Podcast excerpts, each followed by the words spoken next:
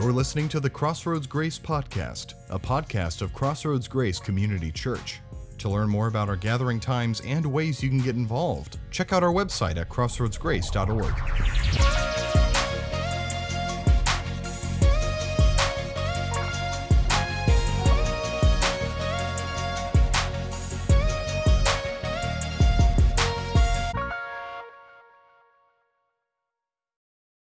Well, my name is Dan Chapin. I'm a teaching pastor here at Crossroads, and our mission is to lead everyone to discover Jesus and to follow him fully. We believe every person should have a one, one person in their life that they're sharing Jesus with, inviting them to church so that they can learn who Jesus is, discover who he is, follow him fully with their lives, and lead others to do the very same thing. And a special shout out to you guys online. So glad you can be joining us here today. Well, uh, I think it's safe to say we are allowed to have Christmas decorations out. Am I right? Am I right?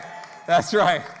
I know there's a little bit of a debate about when we have Christmas decorations up. Uh, I know for some of you, some of you are the interesting ones. You're the ones with a special sense of love for Christmas. When Halloween hit, you kick the kids out the door, you grab the tree down from the rafters, you grab those old Christmas lights out, and even those free ones you got from your neighbors, and you just start putting them up right then and there.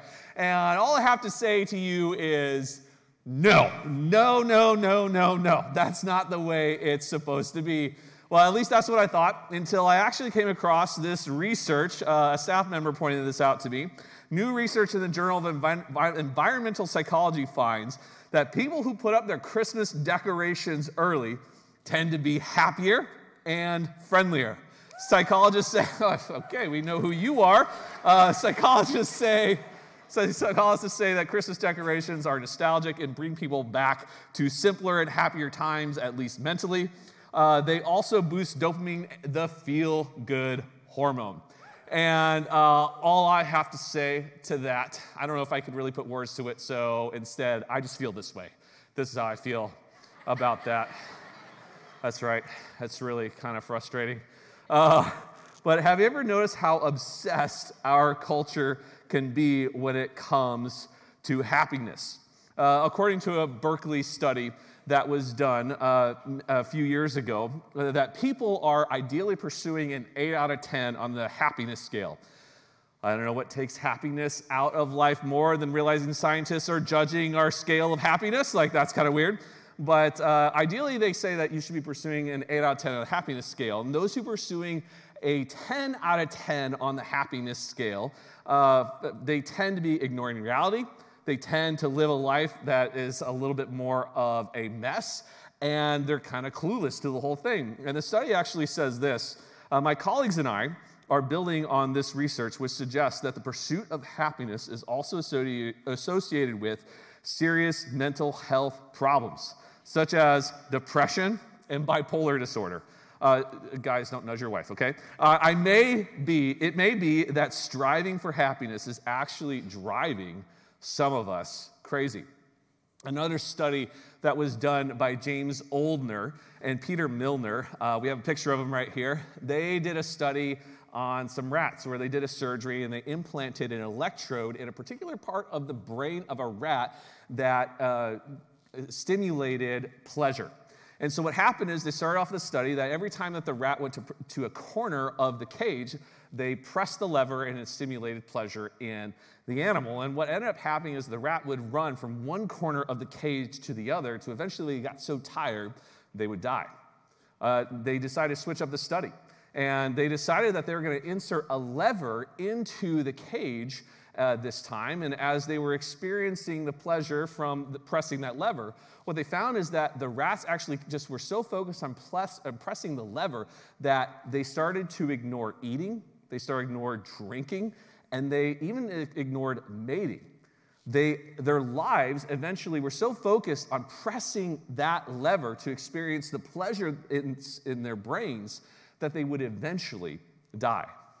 Well, they decided to actually change up the study once again. Now, this study was done in the 1950s, so I'm about ready to tell you it's probably questionable by, by today's standards. Um, but what they did is they inserted electrodes into the brains of human beings. And they conducted the study, they did the surgery, and they sent people home with a button. And uh, this is actually facing the wrong way. There we go. and as they decided to uh, put, give the power of the button to the person where they could control how much the pleasure centers were being stimulated by the electrodes. Well, it was not only, and it was not very long, maybe about a day or two, as the people were pressing the button. They experienced the same problems that the rats did. They weren't eating, they weren't drinking water, they were ignoring their families entirely. And it only took a couple of days before the family members decided to reach out to the scientists and the researchers and say, You got to get this electrode out of my family member's brain because they are a shell of their former selves. The people were pressing the button so frequently that it actually started to rub their fingers raw. That's how much they just kept on pressing that button. There's a lot of things in our life that can make us a mess. The last thing that we expect to make our lives a complete mess is pressing the button of happiness. We go to things all the time hoping that that thing will give us more and more degrees of happiness.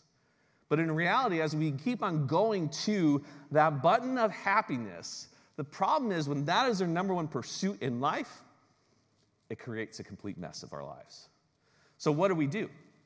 What is the solution when we have this mess that can come about of our lives as we pursue happiness? Because a lot of us like to think that eh, eh, we can have, we can uh, have happiness as a motivation, as a, as a key factor in how we decide and make decisions. So maybe you've told your kids, you know what, I just want you to do what makes you happy. Or, or we say things like, you know what, I want, as long as you're happy, then I'm going to be happy. Happiness, if you think about it, in one sense has become a lot easier through screens, technology, uh, through the wealth that has come to uh, America, happiness seems to be always at our fingertips. But yet at the same time, it seems even more distant than it ever has been before. We have access to so many things that give us that instant gratification, that little dopamine kick, and causing us to be, and it's all causing us to become more and more addicted to the pursuit of happiness, while every step we take closer to what we think makes us happy, in the end, makes us less happy. The type of pleasure that, that our culture is driving us to have ultimately leads us to experiencing more of a mess in our lives. Instead, previous generations, they measured happiness a little bit differently than we do today. They measured happiness not as like an individual pursuit, but more as a corporate pursuit. It was more about how we could uh, provide a home that our family could live under, that we could have a job for 30 years and be able to uh, take care of our family and our kids. And, and happiness became more of a pursuit of making other people happy. And it was a different type of happiness that existed. As long as we grew up in the same town and went to the same denominational church and we all uh, were able to get that same job and maybe even pass on that job or business to our kids, then that was what was going to bring happiness to us. But today, we have created a mess of our drive to get happiness. We have created such a mess that, that we are starting to ruin our lives. So, how do we get out of this happy mess? How do we get out of this mess that we've created when it comes to happiness? How do we, we live a life that is more than just getting happy as quick as humanly possible? How do we live a life that goes beyond just a moment of pleasure that might create a lasting mess of our lives? Well, what I love about the Bible is how ridiculously practical it is. And it actually has a lot to speak to us today about pursuing something more than just happiness. The Apostle Paul was a missionary uh, to a lot of different churches uh, 2,000 plus years ago, and he was considered and is considered one of the greatest missionaries who ever lived. And he would go around from town to town, uh, telling people about Jesus, planting churches, building a team, empowering them to lead that church, and then moving on to another city. His process usually took about two years. and as he was starting to do this, one of the things that started to come about is that he had some struggles with finances because his life was dedicated to the pursuit of building God's church. And at the end of Philippians, uh, Paul is addressing an incredible moment of generosity that the Philippians have towards him. And he says this in Philippians chapter 4, verse 10 to 13. He says, I rejoice greatly in the Lord that at last you renewed your concern for me. Indeed, you were concerned, but you had no opportunity to show it. I'm not saying this because I'm in need, for I've learned to be content whatever the circumstances. I know what it is to be in need, and I know what it is to have plenty. I have learned the secret of being content in any and every situation, whether well fed or hungry, whether living in plenty or in want. I can do all things through him who gives me strength. Paul is talking to the Philippians. And one of the things that not many people know about Paul is he's also a, a, tent maker by trade. So as he would go around from town to town, city to city, starting and planting churches, he would also make tents, sell them, repair tents that were broken. And you can imagine a side gig like that had a lot of ups and downs to it. But with a life like that, Paul says he's learned something very powerful. He's learned the secret to contentment. And, and what does it? What is contentment? What is contentment? Well, contentment is being joyful and consistently satisfied. Joyful and consistently satisfied, even when your circumstances are hard or, or just not ideal. Happiness is quickly gained and quickly lost. But contentment, contentment is consistent joy despite difficult circumstances. And a lack of t- contentment, really, it wants you, it, a lack of contentment makes you want more than what you have. And it causes you to really kind of not like the very little that you have. Like, you just got that new phone, but guess what's coming out in two weeks? The newest version of that phone, right? You just got a promotion at work? Ah, but that next promotion is the one you're really focused on. Uh, you got more playing time on the team, but you're still not a starter. You have a good home, but your home is just not as big as your sister's home. A lack of contentment is always a struggle. It's always a struggle, and it drives us to have a mess of our lives. Uh, the YouTuber Mr. Beast uh, is one of is the most subscribed YouTuber on YouTube. And the New York Times listed him back in 2022 as one of the top 100 influential people on the planet. Uh, he is estimated to be worth over half a billion dollars. And get this, he's only 25 years of age. Like, I don't know what other ceiling he's gonna be able to go through, but um, he was on the Joe Rogan po- uh, podcast a while ago, and Joe Rogan was asking him this question. He asked, Okay, so you invest money back into the community and into your YouTube channel. You don't go crazy, you buy like buy a Ferrari or anything nuts like that. And this is what Mr. B says is no. I think living your life chasing a nicer and nicer car and a bigger and bigger box to live in is kind of a dumb way to go about life. Funny enough, I, I lived in like a super below average home, and I kind of learned why famous people don't live in below average, below average homes because someone broke into my home and stole everything. So sadly, I had to get a nicer house. Listen to that. Sadly, sadly, sadly, I had to get a nicer house for security reasons. But before I was robbed, I lived in a little duplex, 200 or $700 a month, got a roommate, and did a 360 split. And then I just drive a normal car. Like, so interesting. His life is not about the acquiring of more stuff. It seems like his life is filled with contentment. But if you dig a little deeper into his life, he's not very content with being an average YouTuber. If you've watched any of his interviews, you would recognize that this guy is obsessed with being the best and always being the best and just making better and better YouTube videos. While he might have contentment with wealth, his contentment is not found in his achievement. That is what's driving him the achievement for bigger and better success. Well, he doesn't seem to struggle with contentment. He does struggle with the drive for achievement, but there's more to contentment than just not wanting more stuff. There's a spiritual element to contentment that we got to be careful we're not missing. Paul says, he says this in that Philippians passage. He says, I know what it is to be in need. I know what it is to have plenty. Paul gives two examples. He says, Hey, I know what it's like to have a lot, I know what it's like to have a ton, and man, I know what it's like to not have much at all. And what he's not saying is that, you know, life and contentment is found. Once you get all the stuff, then you're going to be happy. He's not saying that. And he's not saying, too, that life, when you have all this stuff and you give it all away, that's what's going to give you contentment. Paul's not saying that at all. He's saying that he's found something greater. Paul recognizing, recognizes that uh, the battle for contentment is not fought when you have too much, and it's definitely not fought when you have too little. The battle for contentment is actually fought all the time. It's always a battle. The battle for contentment is a struggle. Yet, hey, Paul is saying here, he's found a secret. He's found a secret to contentment. And he says the secret to contentment is when he realizes that I can do all things through him who gives me strength. I can do all things. Now, before we jump on from this passage, I want to make sure we address kind of like how people might take this out of context. Because if we're not careful, this can really become like this banner passage that we say, Yeah, I can do all things through Christ who gives me strength.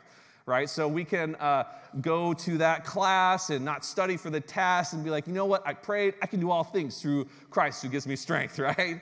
Uh, or I can buy that home even though I really can't afford it because I can do all things through Christ who gives me strength. Or I can pray really hard and my wife will become a 49ers fan because I can do all things through Christ who gives me strength. Uh, that just kind of seems impossible to me, you know. Um, but uh, there's more to life than just like saying, okay, Jesus is going to give that to me. That would be totally misreading the point of this passage. It's not any of that. Jesus is not your genie in the bottle that you can just pray and hope to get whatever you want. And so, the heart of what Paul is saying here is that is, is, is that contentment is only found in our relationship with Jesus. When we know He is all we need, when we know pursuing Him is all we could ever hope for, when we know happiness is short, but real joy is found in our relationship with Christ, that is lasting. That is greater in simpler happiness. Happiness is not found through the getting of more stuff or more experiences or more love from people. Those things can be good, but when we try and find our ultimate happiness in them, they come up short. They come up lacking because we were never meant to experience a life where those things f- are fulfilled. We can fight the happy mess with contentment through Jesus. We can fight, fight the happy mess with contentment through Jesus. Our relationship with happiness will always be lacking if we believe, I need that thing, I need that stuff, I need those people, I need that pay increase, I need that popularity. If we do that and we live in total and complete pursuit of that happiness, it's just going to create a mess of our lives. So instead of achieving, happiness through our external experiences, we need to receive a stronger happiness that comes from a relationship with Jesus. So, how do we do that? How do we experience a greater contentment with Jesus? How are the things that, that are, are and what are the things that get in the way of that contentment? And what, what should we be going after instead of happiness? I believe part of the answer is found in Psalms 51. Psalms 51, verse 10, it says this um, It says, Create in me a pure heart, O God and renew a steadfast spirit within me. Do not cast me from your presence or take your Holy Spirit from me. Restore to me the joy of your salvation and grant me a willing spirit to sustain me. What you need to know about this psalm is that it was written by a guy named King David. And King David had everything that he could possibly have wanted.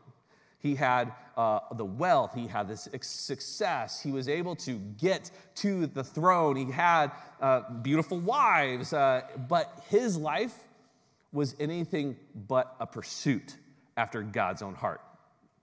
If you look at kind of the bio of his own life, you would recognize that, man, he, he, he cheated on his wives. He, he tended to, I don't know how that works, but that's weird. Uh, he, he uh, would be, um, uh, he was a warrior that killed many different people. Uh, he committed adultery with Bathsheba, his best friend's wife. And then once a pregnancy came out of it, he uh, sent his best friend into battle solo to kill him. And then don't get me even started about how messed up his family was. Like his family lineage and like the story that goes behind that is just a complete mess. Yet he says something very different. No, being known as a man after God's own heart, he says, Create in me a clean heart. Even though his life's biography was anything but clean, he says, God created me a clean heart. It, this word clean is a really interesting word. It was used uh, to describe the, the, the, the, Levites who were trying to prepare themselves for worship in the temple. and even describes the type of animals that uh, were going to be used for sacrifice for sacrifices to God. This word is called tahor. That's the Hebrew word that it is there. And, and David is saying that he longs for more than just stuff to make him happy. He longs for purity, for a spiritual cleanness, not a Mr. Clean, deep clean, right? But for a spiritual cleanness. David is saying that one of the things he longs for in his life is not more money, not more success or achievement that he's known for. What he is longing for is a pure heart. And another way we can put that idea of pursuing a pure heart is he is pursuing holiness. Holiness. And holiness is about being set apart. It's about making choices in life that cause us to sin less and then to live more for God. See, what uh, David is saying is that he wants us to replace the pursuit of the happy mess with the pursuit of holiness of holiness. And, and, and it, as it continues on, that's not the only thing he wants us to do. He's, he also wants us to, to pursue God's presence. It says, Do not cast me from your presence. Because as we look at this idea of what it means to pursue holiness, when we experience a life where we're pursuing sin and not holiness, it can feel like sometimes we're becoming more and more distant from God. I don't know how many people in my life in ministry where someone has told me, you know what, I'm feeling really distant for God. I don't feel like He is close and near to me. How many times? I'll tell you, it's oftentimes connected to an unconfessed sin that's going on in their life. Sin creates, this, creates distance from us and God. It, it's, it's something that we desire to have, but sin tends to get in the way. And, and also look at what it says here. It says that we should pursue a joy of our salvation. We've, what he's saying is we've got to get back to that first moment of joy when we recognize who Jesus was. When we recognize that Jesus was the Son of God who died on the cross for the forgiveness of our sins and the joy that we can have in life that's greater than temporary happiness and is greater than a, a temporary pleasure, but instead a joy that can come in recognizing who Christ is and what he did for us. Now you might be thinking to yourself, ooh, pursuing a life of like, like holiness, like that sounds that sounds kind of lame, Dan. I'm just gonna be real. Like, let's be real, like, sin is fun. If you're doing it right, sin is a lot of fun, okay? Let's just be honest. I realize I'm a pastor and saying that might be a little weird, but sin, if you're doing it right, can be kind of fun. I mean, we want to enjoy that fling, right? We want to like cheat a little at school. We want to talk trash on social media about your boss because it makes us feel so good. But instead of giving into those cravings, but God says a better way to live, one that doesn't create a mess, but instead leads us to greater joy, is when we pursuit, or when we replace the pursuit of the happy mess with true joy. The true joy that is found in simply recognizing that Jesus saved us, that Jesus saved those who put their faith in Him from that pursuit of the happy mess. The psalmist's line of thought goes throughout this passage Hey, I need a pure heart. I recognize I'm distant. I recognize I need to get back to that basic joy I had when I gave my life to God. And then he's also saying that as a result of the, all that, he's going to sustain me. He will be the center of my life. He will be the center of my joy. He'll be the center of my hope. He will be my real satisfaction. What the psalmist is challenging us with today is that a, that a life pursuing the thrills of happiness will never lead to contentment. Instead, the passage pushes us, it kind of tells us to think a little bit differently. It challenges us to think beyond the offshoot of happiness and pleasure and discover something different, to find the root of where happiness comes from. which is ultimately found in Jesus. But what if we do? What do we do if we don't pursue this life of who Christ is, of, of living a holy life, of living a life that, that moves away the busy craziness things that can happen in this world and pursues arresting and recognizing his presence, where we take a joy in our salvation rather than resenting it and the fun that we feel like we can't have as a result of it. How do we live? Why does that cause us to live so much differently? And what if we don't pursue that? Uh, as a student ministries pastor years ago, uh, I would usually incorporate a moment of confession into the camps that I would lead. So I'd have our students uh, during one of the sessions uh, when we're having worship, I would have the worship going on and I would have leaders surround the students and I would offer an opportunity for students to confess something that they're going through to one of their like cabin leaders or one of their, uh, their leaders that they trust. And so I remember one year particularly, I had this freshman student who came up to me. And I could see the tears coming down his face. And I could see like he was just so worried and fearful. And as he, was, he came to me, he shared to me what was going on. And he said, I just don't feel close to God. I feel like he's distant. I read my Bible, I pray, I go to church, but I just don't feel like he's close. And so, kind of feeling a prompting from the Holy Spirit, I just kind of asked him, Is there any area of your life where you have unconfessed sin? And he kind of looked up at me with tears coming down his face, and he started to confess to me about a pornography addiction that he had. And so, as we talked about it a little bit, uh, I, it kind of became his accountability partner, and, and that lasted for about two weeks. And, and I really didn't see him the rest of the year until the next camp. And I saw him for about three or four more years just coming around at each camp, not really being engaged at the church at all. And then he eventually became a super senior, which is what we like to call people who have graduated but still go to camp. And when he was a super senior, we had the same thing happen. We had worship going on, we had the leaders surround them, and they had an opportunity to confess their sins. And that same student, four years later, came up to me. He said, Dan, I don't feel close to God. And I asked the same question. I said, Is there any area of, your life where sin is winning?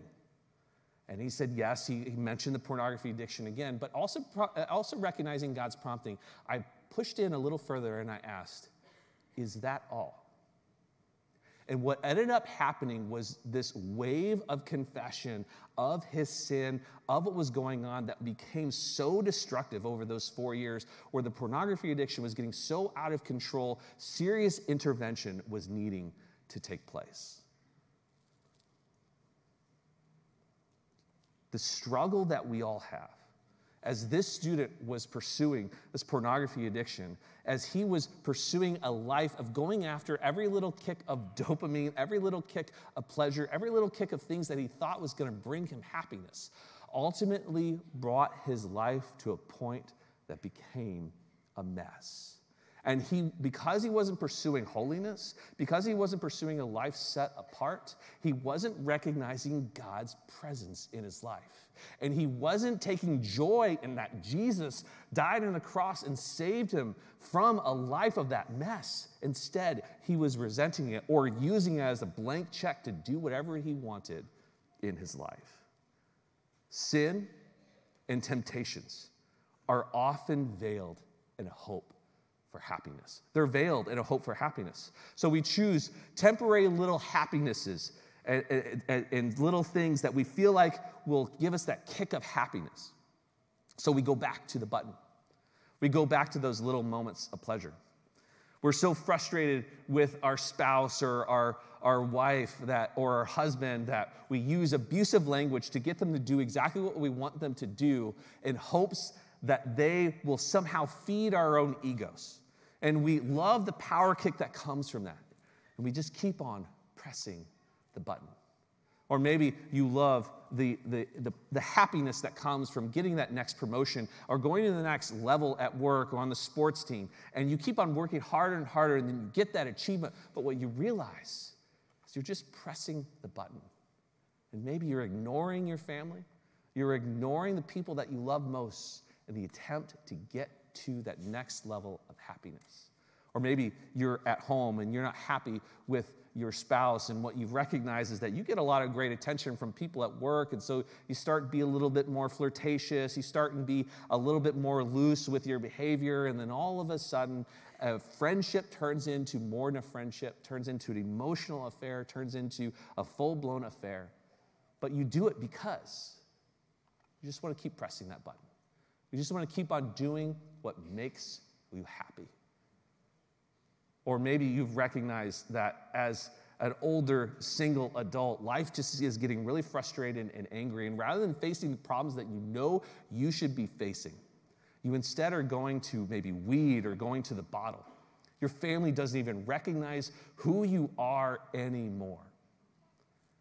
And they're tired and they're telling you, we can't see you live your life like this. You just keep on going back to the button. And even your doctor is starting to warn you that if you continue in that alcoholism, it, it will eventually take your life, but you keep going back to the button.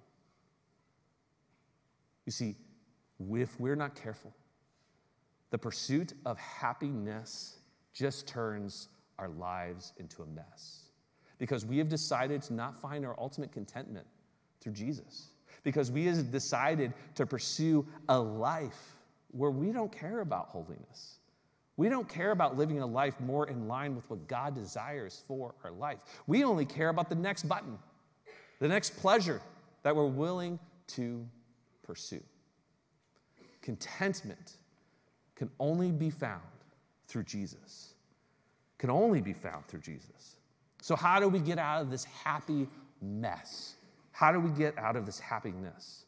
To get out of the happy mess, we need Jesus. We need Jesus.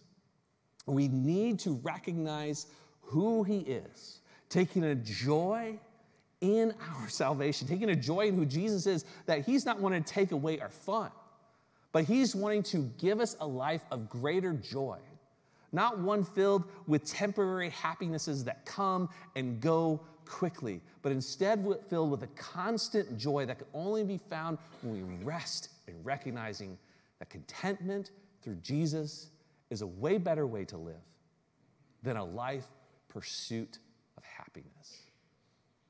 So I, I would encourage you, we have your tag, you're it moment.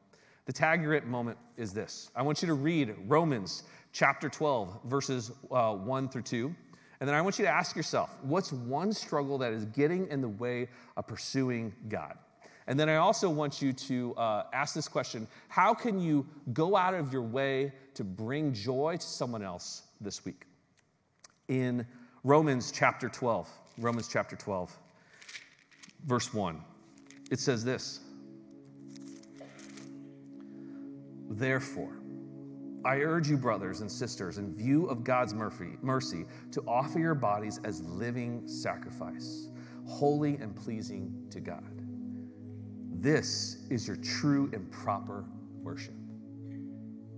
God's drive for our life, God's hope for our life is that it would be driven not in the pursuit of our own happiness, not in the pursuit of things that make us feel good but a pursuit of sacrificing our wants and our needs for Jesus, for the greater joy that He can bring as a result as we pursue a life with Him. Putting our wants and desires to the side, instead saying, God, I want to live for you. Happiness will always be messy. But when we're with Jesus, we're going to walk through some messy times for sure but we're going to experience greater joy and contentment through it. So, which life do you want to live? Do you want to live a life in pursuit of your own pleasure and happiness, which will ultimately bring in more messiness?